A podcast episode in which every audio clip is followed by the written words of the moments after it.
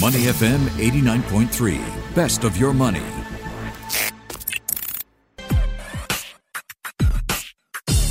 Money and Me on Your Money, only on Money FM 89.3. Are you saving more towards your, your retirement or are you spending more every month since COVID hit?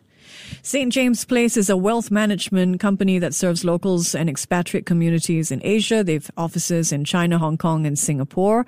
And they're behind a new three part report that examines wealth management trends and behaviors in the region. So, how has COVID changed financial behaviors? We're going to check in with Elson Go, head of investment at St. James Place, Singapore. Elson, good morning. So, to what extent has COVID sharpened the reality of what you really need? Need to retire here in Singapore? And are most of us comfortable with how we're saving for it currently? Yeah, good morning, uh, Michelle. Uh, yes, uh, definitely. I think, in fact, um, COVID 19 has probably placed further pressure on people, on their finances and well being. And the study that we did uh, found that 70% of the people surveyed felt that the pandemic has made them a lot more concerned about planning for retirement. Mm. And our study also showed that Singaporeans have also realized the importance of being financially prepared. So, following the global pandemic, over half of the respondents have increased uh, their monthly savings, and it showed the importance of saving up for rainy days nowadays. And another finding is that the pandemic has also impacted the expectations of work and income stability so around 80% of the people stated that it is now a priority for them to grow additional income streams in the future. Right. So a lot thinking about what they can do for their side hustles then. How many of us have had to dip into retirement savings because of COVID? And to what extent? Yeah, I think that's an interesting one. So in the survey, uh, what we have uh, gotten out from the survey is that more than half of the Singaporeans had to draw down all of or to reduce contributions to their retirement savings since the start of COVID 19. Mm. So, what our research has actually shown is that how badly the pandemic has impacted people's saving habits. Um, so, while Singapore has done well at containing the virus, the economy has suffered a huge economic shock, and most people have suffered a, a fall in income when we went into circuit breaker last year. So, it is concerning to see Singaporeans having to dip into their retirement savings, which is equivalent to them borrowing from the future and to pay for their costs today with a reduced focus on retirement planning. And that also explains the importance of uh, proper financial planning and how financial advisors can really add value at such times when times are really getting a, a lot more challenging. Yeah. So just to de- uh, you know detail that a little bit, twenty percent actually had to dip into their savings in a significant way, right? Yes, correct. All right. So overview, though, are most people still optimistic about being able to reach for the lifestyle, retirement lifestyle that they envision for themselves? Uh, well, actually, not really. So, one of the biggest concerns that we have seen is that close to half uh, of the respondents said that they are not on track to have enough savings for the lifestyle they want to live in retirement. So, with that, they may need to make sacrifices during their retirement years. Um, and Singaporeans have also shared that the main reasons why they are not saving more, mm. and this is due to the high cost of living, as well as increasing pressures to support their families. All right, so a lot of pessimism out there. Let's turn the page and look at how people are behaving as investors. What have you seen in terms of investor behavior changes since COVID hit? Are people moving their allocations around? Are they changing allocations? Yeah, I think that's one of my favorite uh, topics to, to discuss as well. So actually, three in four Singaporeans say that they are now more cautious with their money. And interestingly, it's the younger investors from the ages of 25 to 34 which are a lot more cautious than the older investors. And the study also showed that um, there's an overall flight to safety where people are withdrawing from investments towards more cash-based holdings. So in general, mm-hmm. investors have also increased their holdings in cash as an asset class within their portfolios. So, in my opinion, this might be a case of concern as cash in a low interest rate environment is not able to generate much over the, the longer term. Mm. So, yeah, at the same time, uh, as, as we can see with higher inflation in place, the purchasing power of cash will also be eroded. So, in fact, a lot of investors may not realize that there could be a better hedge against inflation, and that can be through equities um, due to the fact that companies could pass on rising costs to consumers. So in general, uh, equities can play an important role in one's portfolio, but of course, it depends on the individual's risk appetite and objective for the for the longer term. Important point. So the flight to safety could be working against you in this particular low interest rate environment. Correct, and and actually there's an, another finding through the survey which is very interesting. Mm. So there has also been a big shift uh, in investment attitudes since the start of the pandemic. So. Mm more than a third of the Singaporeans intend to increase diversification in their portfolio. So, in my opinion, that is good news. Yeah. And I'm on the same page that diversification is key to achieve a sustainable and consistent return profile over the longer term. Okay, and what do you make of the number of people who are becoming more conservative investors?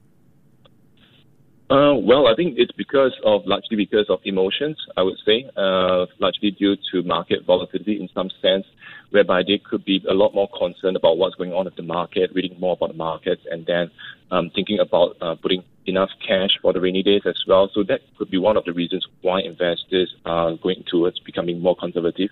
But like what I mentioned, it also means that it's a lot more important to think about at the long in the longer term. Mm. Uh, as I mentioned, if they are a lot more conservative, they could see that their their money could not be working as hard as they could be as well. So I think it's important really to really review the objectives of individuals and to think about what they want to achieve for the longer term and then think about is, is it right for them to remain as conservative right now or should they be looking at, at further uh, review or improvements to their portfolio. All right. So I understand your study showed that family is the top source of financial advice for many Singaporeans. Is there a gap in terms of the understanding of what a financial advisor can bring uh, to the table? And uh, there seems to be fewer people trying to reach out to get a financial advisor. What are some possible reasons for this? Yeah, correct. I think that's a very good point. And of course, people um, going to family members is largely because of trust, maybe. But in fact, in, in our survey that we had, um, 70% of the respondents stated that it is important to receive face to face financial advice. Uh, but one of the main, main, reasons why they are not engaging one could mm. be due to the perceived cost of uh, financial advice, with many people believing that the cost that come could, uh, with engaging a financial advisor may not justify what they could potentially gain and they probably feel that they could also manage uh, some of this on their own. So another common misbelief that we have uh, for financial advisors is probably that uh, financial advice is only for the wealthy, but yeah. the reality is that good and sound financial advice could significantly increase one's finances, and it and it applies to anyone uh, uh, on, on on the street. So um, what I can say is that I think it's important to, uh, to, think about investing, and it's essential for Singaporeans to do that to build their wealth and grow their money over the longer term. And seeking expert financial advice can really help to provide objectivity and to ensure that people stay focused on their long-term goals. Mm. And maybe one just one, one last thing to sure, add, I think, yeah, is, is that financial advisors could also add value uh, by ensuring investors do not get too emotional when markets are volatile by mm. hand-holding the, investors when, when markets are challenging and making sure that they do not make the wrong decisions in managing their portfolios. So, in other words, uh, I, I would say that financial advisors play an important role to help protect investors from themselves. Yeah, but people are worried whether they can afford one. That's the issue, right?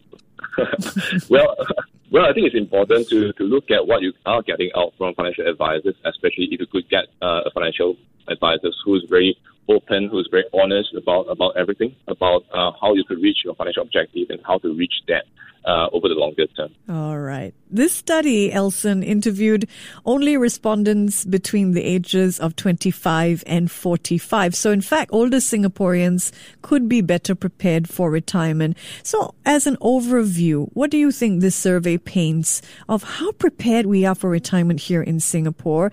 And does it shed any light on insights that can be useful for us on any part of our retirement journey?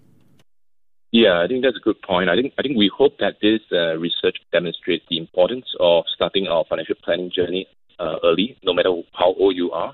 Um, and some positive takeaways from this uh, wave of research is that um, generating alternative sources of income has become a priority for a lot of uh, Singaporeans. And they also realize the importance of diversification. So those are some of the positive takeaways that we, we got from this survey. And we also advise Singaporeans to start early and adopt good habits in terms of financial planning and budgeting. So when it comes to building wealth for the future, uh, time is time is money. So they should also review their investment portfolios and any current policies to identify any gaps in reaching their long-term financial objectives. Mm, time is money, and the best time to start is now if you haven't. Elson, thank you so much for joining us this morning.